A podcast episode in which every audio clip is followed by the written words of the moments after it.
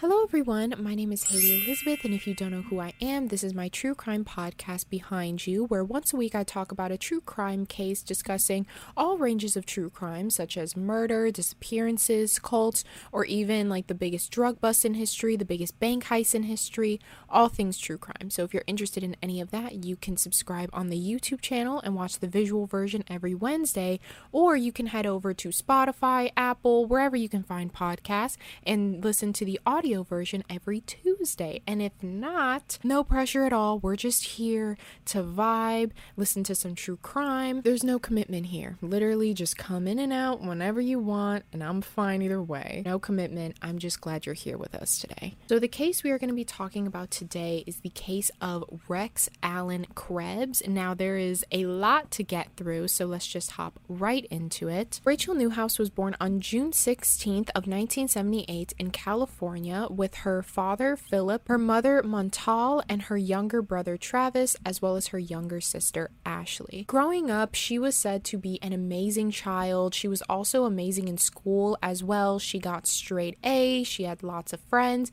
She played sports such as track and soccer. She went to Irvine High School in Orange County, California, and Rachel was described to be the type of like popular kid, but not the type of popular kid that is like very snobby and, you know, talks about everyone behind their back. She was very, very sweet. She was that type of popular girl that was like really involved in school spirit and like attended all the football games and would like to include all of the shyer people into like all of the school activities.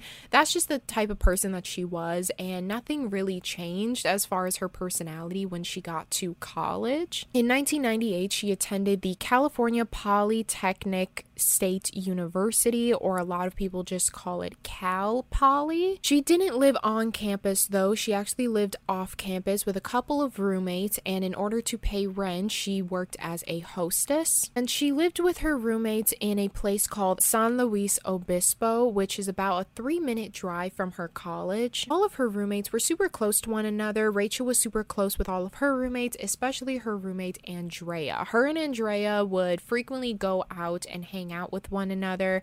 And it was on the night of November 12th, 1998, where the two girls, as well as a couple other girls, went out for just a night out to have some drinks and dinner. All the girls went out to this restaurant called Tortilla Flats, which was basically like a half bar, half restaurant. But in order to get into the bar section, you need like a little stamp on the back of your hand proving that you're 21. Rachel and Andrea at the time were only 20 years old. So their one friend in their group was actually 21. So they did this trick where the 21 year old had licked the back of her hand so the stamp was wet and then just stamped that like imprint onto the back of the two girls' hands. When Rachel and Andrea went to go up to like the bouncer so that they could get in the bar, Rachel's uh stamp did work, but Andrea's didn't. And so Andrea had to stay back on the restaurant side while Rachel went inside. But Rachel didn't realize that Andrea wasn't behind her. Throughout the night, Rachel, as I said, she was like a social butterfly. She was just kind of talking to everyone. She just kind of assumed that Andrea was off with like a couple of their friends.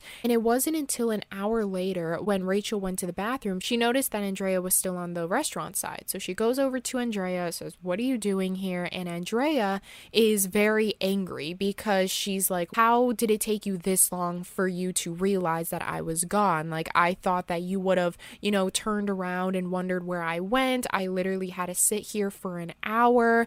And this kind of sparked an argument between the two girls because Rachel was mad at Andrea for not speaking up and saying anything or trying to get her attention in any way.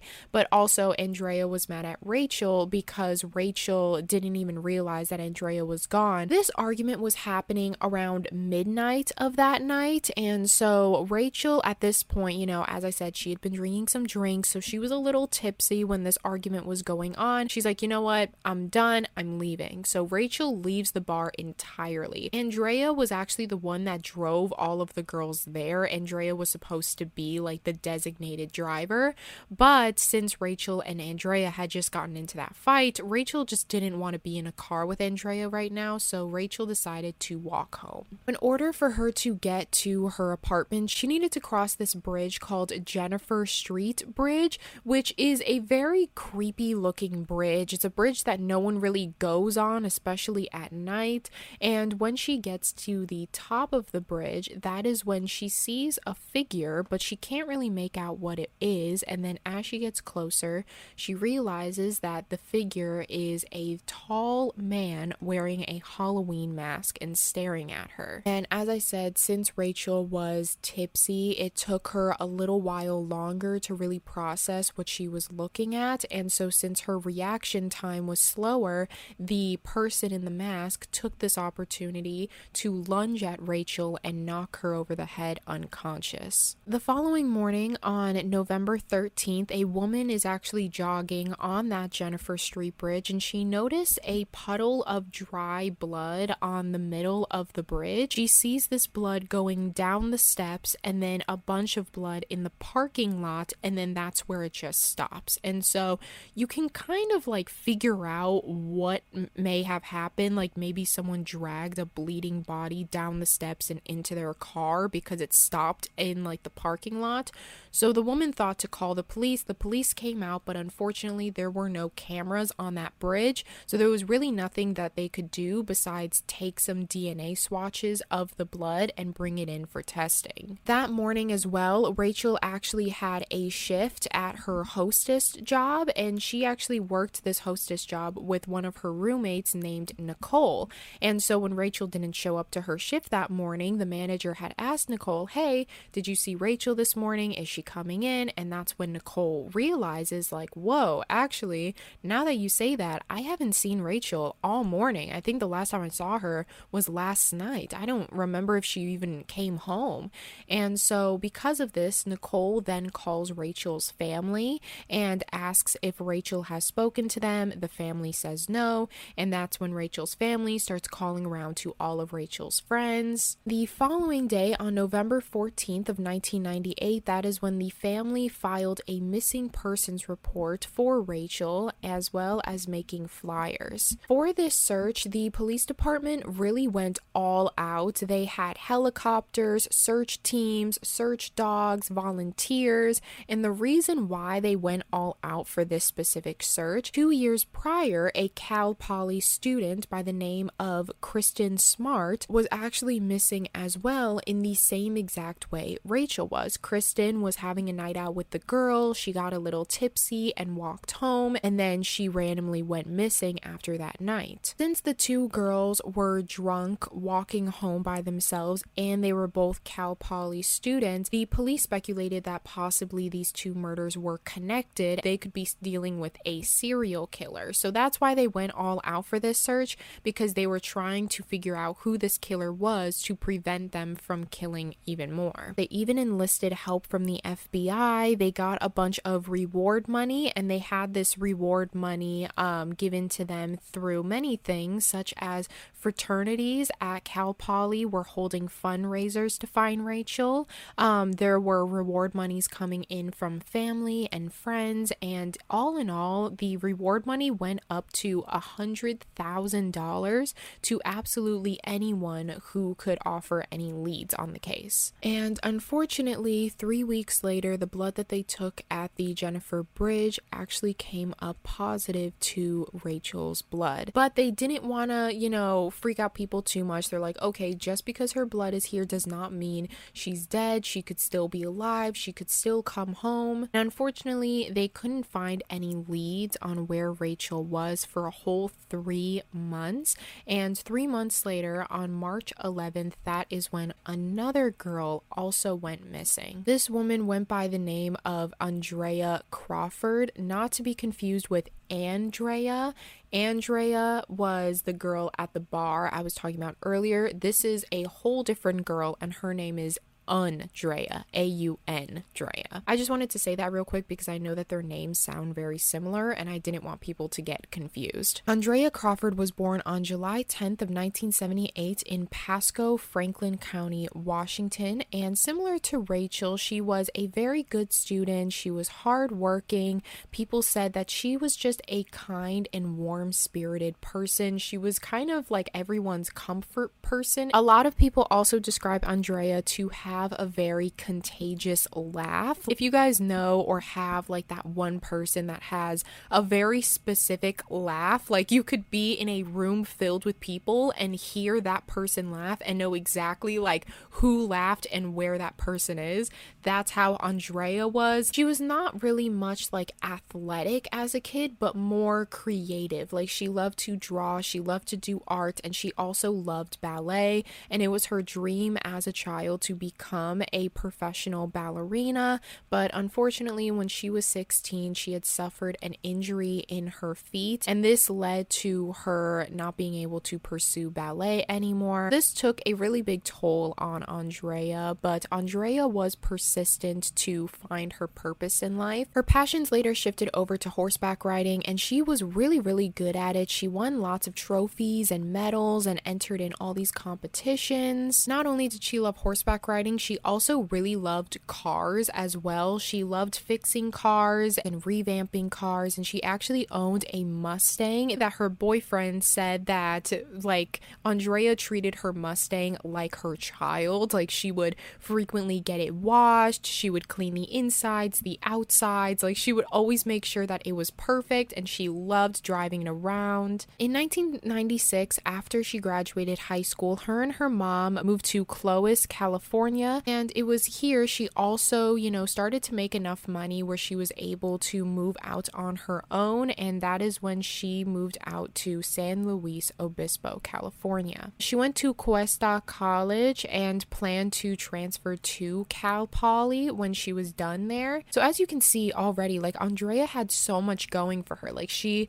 was going to college, she lived out on her own, she had a nice car, she had a boyfriend, she had like future plans to go to a really good university. March 11th of 1998, that is when Aundria was on the phone with a friend until about 2:45 in the morning and then she started to get tired, so she hung up and went to bed. During the night she woke up to her cat meowing. And this wasn't really odd to Aundria because her cat recently just got surgery. So she like knew that this was a very uncomfortable time for him, so she kind of just assumed that that's why he was meowing. And so on her way back to her bedroom, she went to the bathroom and when she turned on her bathroom light, standing in the middle of her bathroom was a tall man wearing pantyhose over his head and a knife in his hand. Before she could even have time to react to what she was looking at, the man lunged at her and knocked her over the head unconscious. Whilst Aundria was unconscious, he tied her arms, her wrists, and her ankles, as well as putting duct tape over her mouth. He went into Aundria's room and grabbed a couple of her things, such as a Korn CD, a George Strait CD, a few VHS tapes, and a Magic 8 ball keychain, as well as taking one of her pillowcases to put over his head so she wouldn't know his identity. He took all of his things out to his truck, and when he came back inside, he noticed that Aundria was awake and struggling to get free. So, in a panic, he just threw her over his shoulder and put her in the back of his truck and drove off. The next day, Aundria's mom was trying to page Aundria, trying to, you know, just ask her how her day was. And Aundria wasn't responding, which wasn't that big of a thing. Her mom was like, oh, you know, she's a busy girl. She's working. She's going to school. She has a boyfriend. Like, she's probably just out doing something else. And it wasn't until that day Aundria had an appointment that she was very much looking forward to. And her mom found out that Aundria had missed that appointment. And so it was then where Mom knew that something was wrong. Around midnight that night, her mom called the police and claimed Aundria as missing. The police acted fast on it, and this case, of course, quickly got into the media because Rachel's case just happened four months prior and Rachel was currently still missing. So the media was thinking that maybe these two girls are connected. In the San Luis Obispo area, there was a college killer, like he targeted college girls, and the police tried tried to kind of downplay the situation and say, hey, these two cases are not connected, there's nothing to worry about. But it wasn't until March 16th, a couple days later, a police officer is at the gym and he's reading the newspaper. He reads a little bit about Aundria's disappearance. And this disappearance and the way that it happened weirdly reminded the police officer of one of his parolees, and that was 33 year old Rex Allen Krebs. So I know I don't usually tell the backstory of the killer, and if I do, I keep it very brief because to me, the most important person in this case are the victims, so I like to spend a lot of time talking about their backstories. But for this specific case, I will get into Rex's backstory just because it plays a bigger role later on when he is charged and going through trial for this. Rex was born on January 28th of 1966 in Sandpoint, Idaho with his mom Connie, his dad Alan, and his little sister. His parents actually had him when he was 18 and so since the parents were super young, they tended to be very reliable on their parents. As the couple got older, the father Alan couldn't really keep a job, so they were constantly moving in in and out of Alan's grandparents' house. Later on, Rex's parents, Connie and Alan, developed a problem with alcohol abuse, and so whenever they would get drunk, they would tend to be very vile to one another and fight all the time. Alan, when he did drink, to become very physically abusive to Connie, and so this went on for years, and they even had two more children afterwards, and one of these new children was actually mentally disabled. So it made the situation a lot more stressful because, you know, if you have a child with a mental disability, they need a lot more care and attention. And with a household like that, it's a very stressful and unfortunate situation to be in. Later down the road, Connie had gotten up the courage to leave Alan and take all of the kids with her. And so Connie left, and Alan also left and got his own house on a farm.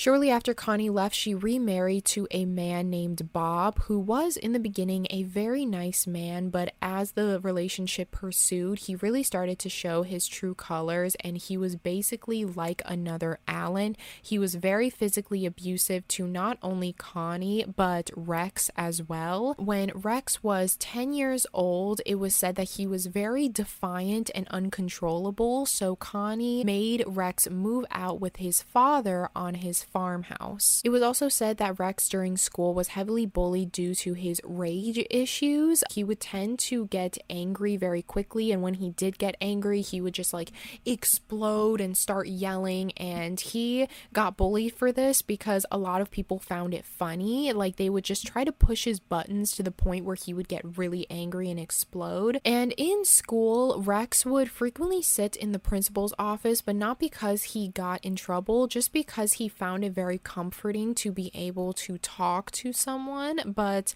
unfortunately, the school did not take this opportunity to help Rex or point him in the right direction. They basically just pushed Rex away and told him to go back to class, and this led to Rex getting even worse in school. There was a situation where at 13, Rex had snuck into his neighbor's home and went into the neighbor's daughter's room and essentially really let himself go. If you're if you're picking up I'm putting down, he he let himself go in this room and the mother and daughter actually came home whilst he was doing that and so they caught him and they freaked out, they screamed, they ran out of the house and they called the police. But when the police arrived, the neighbor said that she didn't want to press charges on Rex because he was just a 13-year-old kid, but instead she wants him psychiatrically evaluated. Alan, his father did get Rex evaluated, but it was only one time and that was it. And then the following year, Rex would just get way worse when it came to his behavior.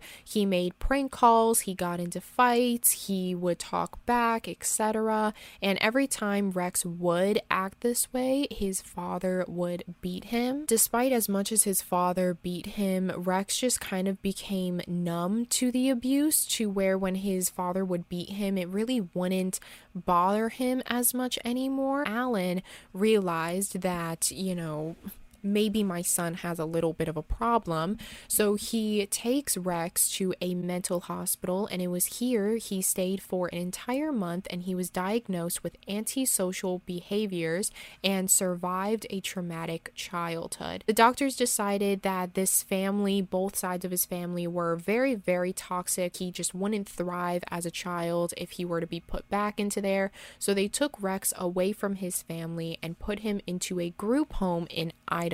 He lived at this group home for a year, and it was said that Rex really thrived at this group home. His anger issues got better, his social issues got better. He was really good at basketball. He did good in school, got good grades, he made good friends. There was this point after his year mark where he could either go into another group home, teenagers that aren't going back to their families anytime soon, but they're also not like legal adults to be moved out on their own. So he was going to go to that group home, but instead he was like, you know what? I feel like I'm in a lot better of a place now. I feel like now I can have a real relationship with my dad.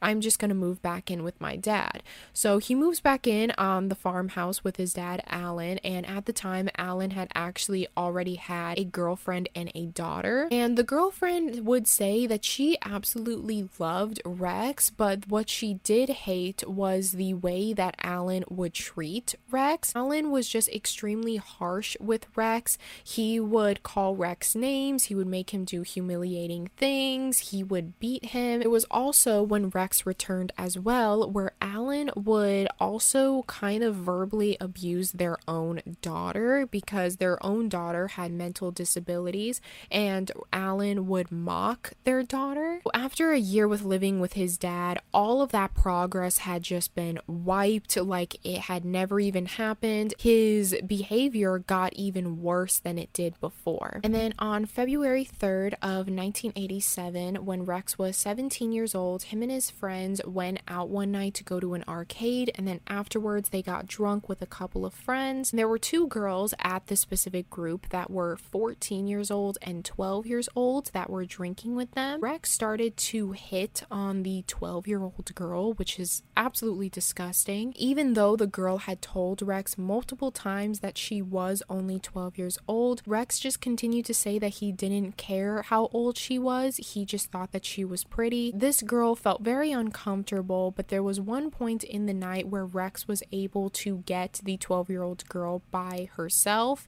and this is when Rex attempted to sexually assault the young girl. The 12 year old girl had fought for her life and tried to get out, and there were many times where she was able to get away from Rex, but Rex would just chase her. At one point during the chasing and attacking, they both fell down this very steep hill, but when she did fall, she actually hit her head really bad on a rock to the point where Rex actually felt like maybe she had gone unconscious or something, but she didn't. She just hit her head really, really bad. And for some reason, this moment made Rex snap out of it, and he was extremely apologetic. He was like, I'm so sorry. I don't know why I did that. Please don't tell anyone about this. Like, this is a secret between you and me.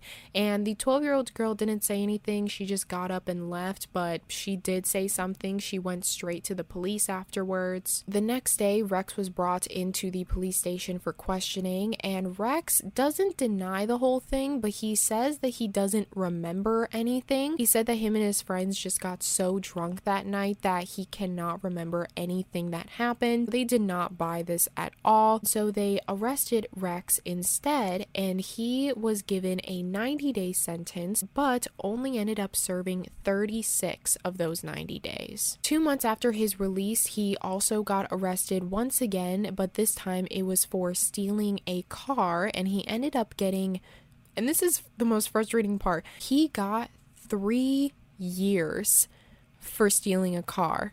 Now, compare the two. Compare sexual assault against a 12 year old girl and stealing a car.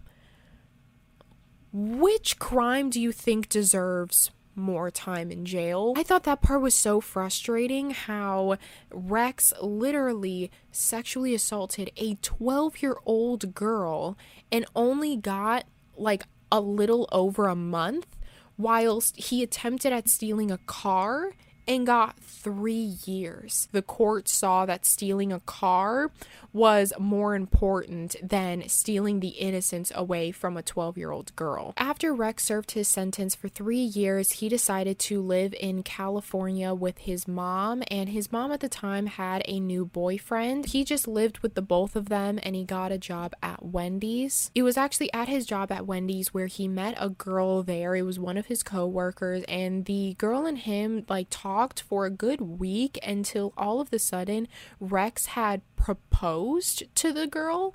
And obviously the girl said no because they had only been talking for a week.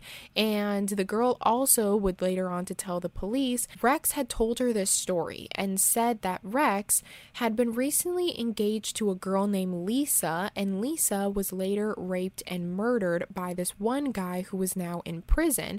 So the reason why Rex had gone to jail earlier for the grand theft auto is because he was trying trying to steal a car to get into the prison and find the guy that did this to Lisa and kill him. And he even told the girl as well that he was successful in getting in the prison and killing the guy. I don't know if Rex thought that this was like a flex. By the way, this never happened. Like this this was just a this was a complete lie and it never happened. Rex told the girl this story thinking that it would impress her or something, but instead it just freaked her out that he would tell her something like that, and so that was another reason why she declined the proposal. Her declining the proposal just made Rex even more angry. On May 24th of 1987, that is when Rex would meet a 21-year-old single single mom. This mother, for the night, she had a sitter for her kids and she was just, you know, sitting at home, you know, kind of bored. And so she decides to go down to this bar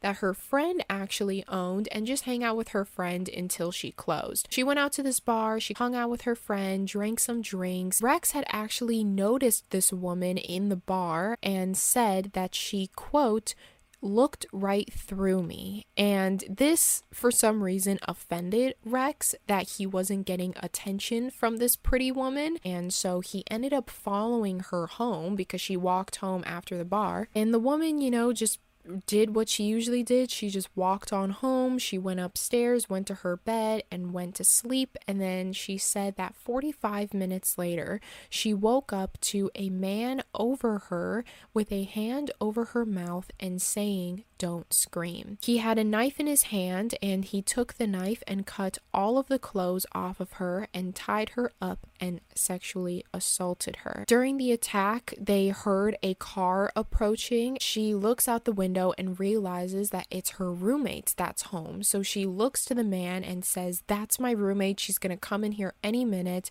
And the man just stops what he's doing and says, extremely calm, quote, Oh, have a nice day. And then he just walks out of the room. As soon as her roommate walks in, the woman is in a panic. She's telling her roommate everything that just happened, and the two girls go straight to the police. The woman, when she was recounting her story, she said that the room was very, very dark, and so she couldn't get a clear picture of what he looked like. And also, when you're going through a situation like that, it's a very like blackout situation. You're so overwhelmed by everything going on, you kind of forget or black out everything that's going on. Nothing really came of that situation, unfortunately, but one month later, another single mom is woken up in the same exact way. In the middle of the night, she's woken up by a man with a screwdriver on top of her, but in this case, her daughter was actually sleeping in bed with her. The woman kept on pleading with the man man and saying, Please don't hurt me. Please don't hurt my daughter. My purse is over there. It has my wallet. Take all the money in there. You can take the entire purse. I don't care. Just please don't hurt us. And the man replied to the woman saying, quote, I don't want your money. I want you. The daughter was crying and freaking out. And so she just ran underneath the bed. And this is, I don't know even how to put it in words. Like, it's just scary and disgusting and just like the little girl runs underneath the bed and after the daughter runs underneath the bed the man continues to sexually assault the woman. The woman is pleading with the man if they could please go in another room so that her daughter wasn't underneath the bed when all of this was happening and after a couple of tries um, the man agreed and said let's go to a different room and so on the way out the woman had noticed there was a hunting knife on the floor. She assumed that the man probably dropped this or something. So she picks up the knife and she attempts to stab the man but was unsuccessful. This ended up just making the man mad. So he tries to attack her and she eventually is able to get away from the man. And so she runs outside of her house and she starts screaming for her neighbors to come out and help. This scared the man, so he runs away and drives off, but the neighbors were actually able to see the man drive off in his Volkswagen Beetle. So the woman tells her story to the police, and she, same thing with the other woman, she said that the room was just extremely dark and she really couldn't get a clear picture of what the man looked like. So nothing could really come of it until a few weeks later, the woman goes back to the police and says that actually a month prior, there was a man that was working on her neighbor's garage and approached her and said, Hey, if you don't have a boyfriend or a husband, I could definitely come over sometime and help fix your garage as well. So the woman, without even thinking about it, she just says, You know, yeah, I'm actually divorced, I'm a single mom, and my garage actually does need fixing if you can fix it. So right then and there, the man went and fixed her garage and he actually gave the woman his business card as well to just say, you know, if you ever need me again, here's my card. And the woman still had his business card. So she handed the business card off to the police. They look on the business card and the name was Rex Allen Krebs. Do a little bit of digging into Rex and they see all of his sexual assault charges as well as him owning a Volkswagen Beetle, the same sort of car that the neighbors saw the intruder fly off in. So they go to Rex's house and see that he has scratches on his nose. Then they tell Rex to come back with them to the station to have a little bit of questioning as well as fingerprints. He agrees to go with them and he says the scratches were due to a fight he had gotten into the night before. During the questioning, Rex was asked if he had ever worked on this particular woman's garage before, and to this, Rex just says no. But until the police show Rex his business card and is like, Well, you never worked on this woman's garage, then how come she has your business card? And it was in that moment where Rex was like, Oh, wait, yeah, I did actually work on her garage, but I never went back there. That was like the only time I went there. The mother, as I said, didn't get a good look of Rex, but the little girl unfortunately did know exactly what the man looked like and what he sounded like. And so the daughter was actually the one that was able to see a picture of Rex, and that is when she was able to correctly identify the intruder as Rex. After he was identified, Rex had confessed to attacking both of the single moms and he told the court that he was going to use his time in jail. He was basically just telling the court what they wanted to hear and say, hey,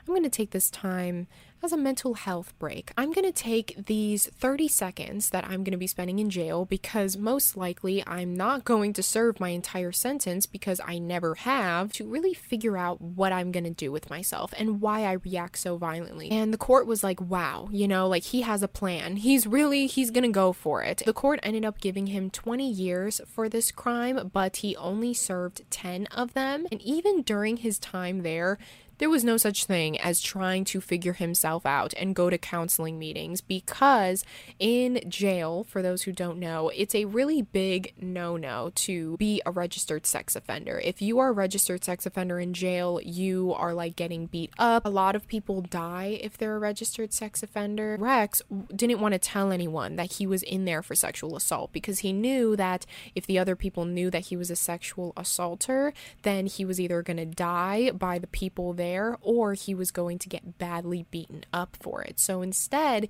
he just told everyone that he had killed someone so that people would just leave him alone. And so, since he had this reputation to keep up, he didn't want to go to council meetings or really work on himself because that would make him seem soft.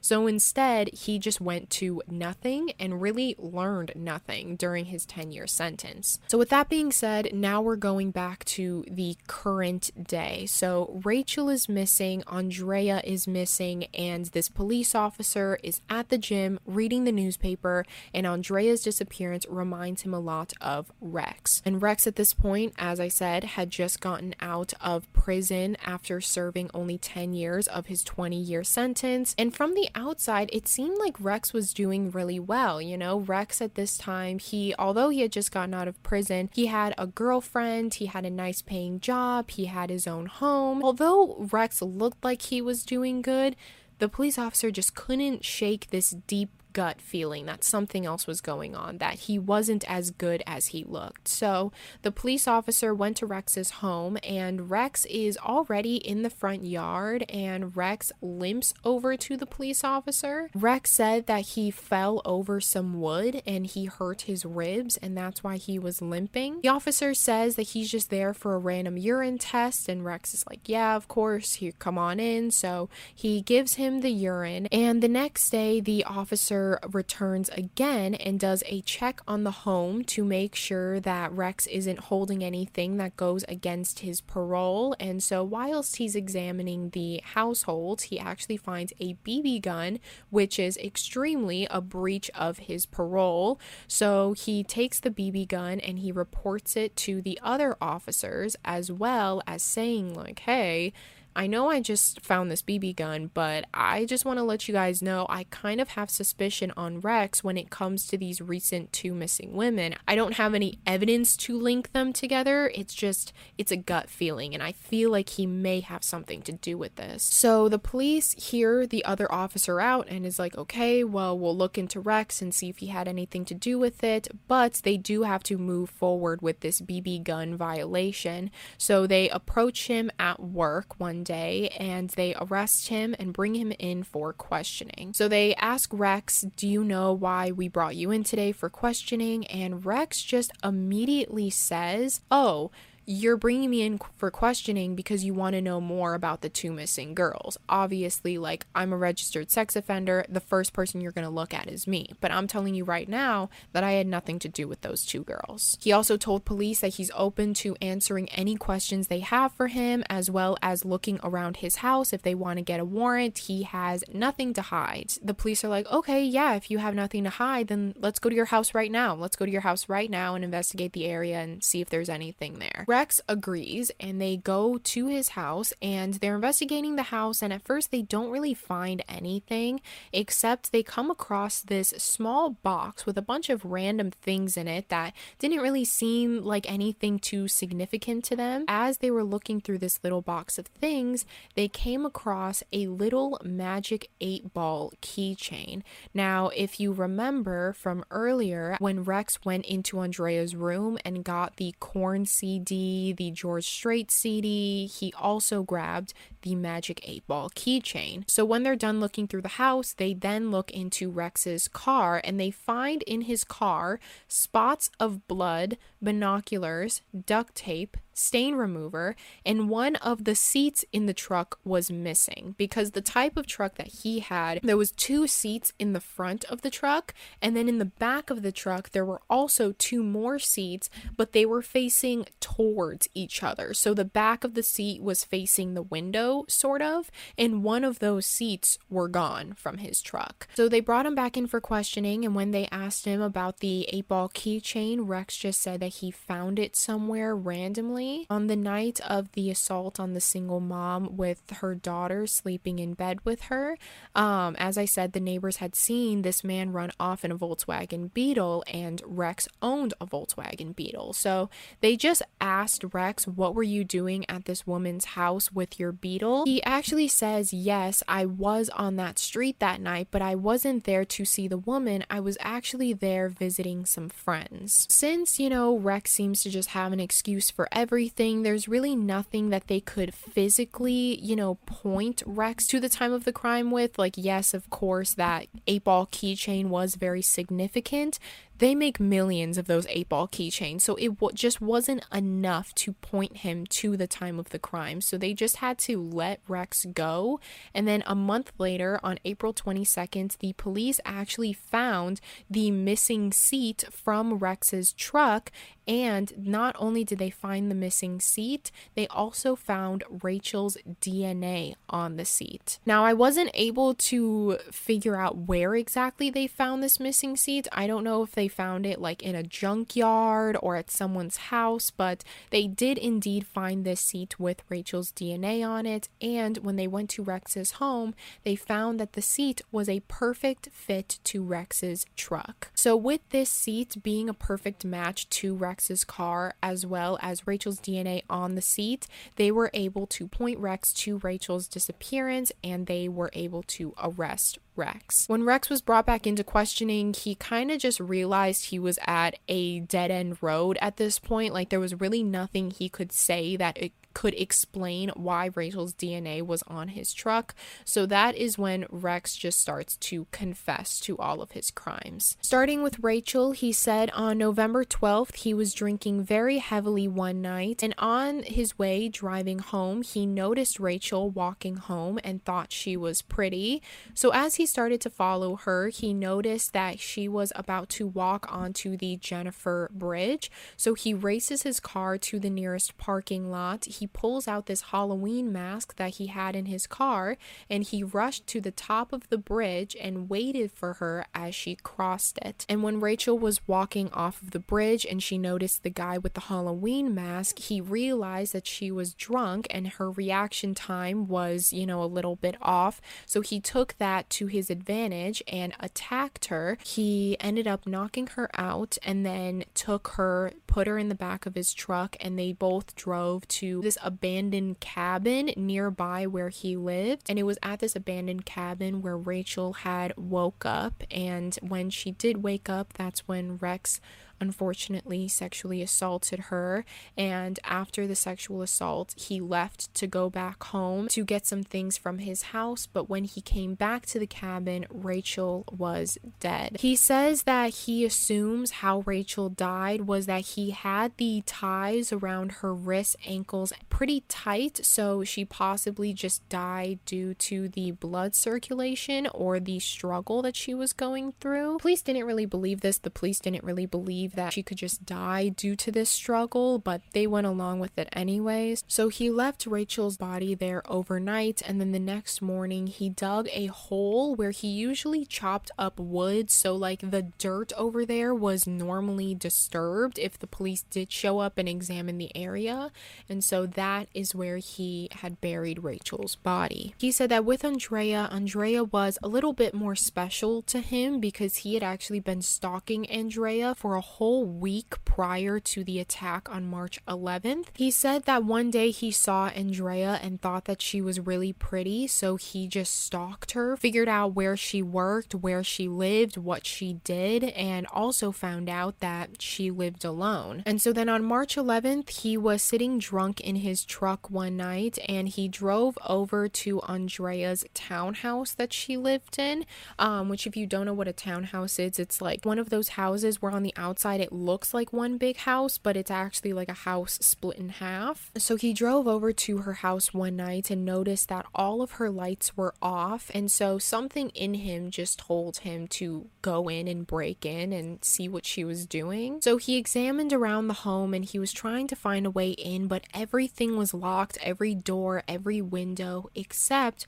for a small bathroom window that he noticed was cracked open. And it was said that the reason why why this bathroom window was left open in the first place is because before Aundria went to bed, she actually took a shower.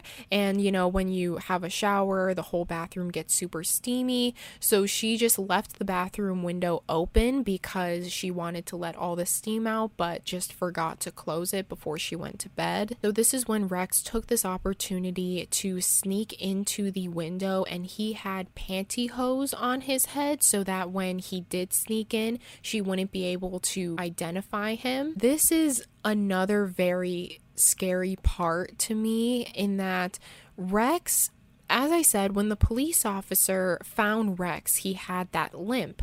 The reason why he had a limp was not because he fell over some wood. It was because as he was trying to sneak into this bathroom window, the window was so narrow that he could barely fit, but something in him was so determined to get in that he squeezed himself in there and broke his ribs in the process, and that's why he was limping. All while he was trying to like get in through the window, he was just so obsessed with his struggle that he didn't even even realize that there was a cat meowing. So the cat meowing is really what gave him away. And then when he was successfully able to get into the bathroom, he stood up, and that's when Aundria walked into the bathroom, turned on the light, and saw him standing there. Before Aundria had a chance to scream, he lunged at her and knocked her over the head unconscious. He went into her room to grab some souvenirs, as he calls it, brought it out to the truck, he came back, saw that she was awake, so he took her into the back of the truck. And same thing with Rachel, he drove Aundria out to this abandoned cabin. When he brought her to the abandoned cabin, he didn't sexually assault her yet, but instead just left her there overnight. And the next morning, he had the house all to himself, so he brought Aundria to his home. He would sexually assault Aundria, he would drink a lot, he would take naps in between his sexual assaults. And there was this one specific time where he was napping and he woke up to the sound of Aundria trying to escape. And so, in a panic, he ran over to Aundria and strangled her to death. So he took her out to his backyard and buried her underneath his window. After police hear these two stories about Rachel and Aundria, they go out to the two places that he said Rachel and Aundria were buried and they were able to retrieve their bodies and return them back to the families to give them a proper burial. And once the media got a hold of this story, it was very explosive. Mostly people were very furious at the fact that Rex had gotten such a little sentence sentence for that sexual assault, if they would have just kept him in jail for his whole 20 year sentence or even gave him life in prison, these two girls still would have been alive. He sexually assaulted two girls and then was given a lesser sentence. And then when he was released, he moved on to something bigger, and that was murdering girls. This situation was also very stressful for Rex's girlfriend because, as I said, Rex had a girlfriend at the time. His girlfriend was actually pregnant. So, hearing all of this terrible stuff come out about Rex, and of course, the media hounding the girlfriend, asking her if she had anything to do with it or if she knew anything about it, they asked him, you know, just flat out, why did you do what you did? And Rex just replied, quote, if I'm not a monster, then I don't know what I am. He wasn't looking for fame, he wasn't looking for money, he wasn't looking for anything. It was just to fulfill his own fantasy and the adrenaline that came with it. So on March 19th of 2001, that is when his trial had began. And as I said earlier, it was important for me to talk about Rex's backstory. Rex's defense team tried to defend Rex and say that he did what he did because his hatred hatred for women stemmed from his hatred for his mother. So, technically, not even his fault because he was just a traumatized kid literally makes no sense. Like, oh my god, it's so frustrating. They try to, you know, make Rex seem like this very traumatized child that, you know, had this hatred for women. And then when he drank, it just got worse because he was reminded of his hatred for his mom for sending him to live with his father. And he just had all this, you know, undigested trauma and he doesn't need to go to prison. He needs psychiatric help. Rex said that when he drank, his quote, evil Rex would come out, and he knows that he won't act out again if he's given rehabilitation for his alcohol issues. So he basically said, Please don't send me to jail. All I need is therapy and rehab, and I won't offend again. The court was like, What are you talking about? Like, this man is a monster. Like, he had so many opportunities to learn his lesson, to get the help he needed. He had so many resources to do so, yet instead, he didn't do anything. So, the court only took four days to come to a decision and found Rex guilty and was sentenced to death on May 11th of 2001 one. As far as the aftermath of all of this, um, the bridge that Rachel was walking on that one night now has cameras. And as for today in 2022, Rex Allen Krebs is still alive, but he is on death row at California's San Quentin State Prison with no set death date. So he's still alive to this day. He's in prison, but he's on death row, so he's awaiting his death penalty. And yeah, so that is the end of today's video. Um, if you guys found today's video interesting, make sure to give it a thumbs up and subscribe if you're watching on YouTube, or if you are on audio, make sure to rate it five stars on Spotify and Apple, or wherever you can find podcasts. Researching this case was very, very frustrating because there are a lot of very frustrating parts, as you can can probably tell him getting more time for stealing a car than assaulting a 12 year old girl. Um, the fact that he only served 10 years of his 20 year sentence, even though he showed absolutely no progress in prison. Like he never went to counseling meetings, he never did anything to improve himself. Aundria's boyfriend, he spoke a lot about Aundria and who she was as a person and their relationship together. They were actually dating for eight months prior to to this incident and they were in the middle of dating when the incident had occurred. As far as Rachel's family, they're doing the same thing, just trying to live out her legacy and keep people informed about scary people like this, as well as just, you know, trying to educate people on the issue that I just talked about, where people will be given long sentences just so it looks like justice is served, but they will only serve a little bit of that sentence. And I think the reason why Rex would have been released so early was probably because of overcrowding purposes. Like, he never went to counseling meetings, he never showed any progress, he never really showed any interest in how he wanted to be as a person, you know? So there's nothing we can really do, unfortunately, except just speak about it and make sure that issues like these are talked about and they're known. So, yeah, that is all from me. I hope you guys found today's video interesting. And again, if you did, make sure to show its support on whatever platform you're listening to it on or watching it on. Love you, I love you, love you. And I will see you guys next week. Bye. Mwah.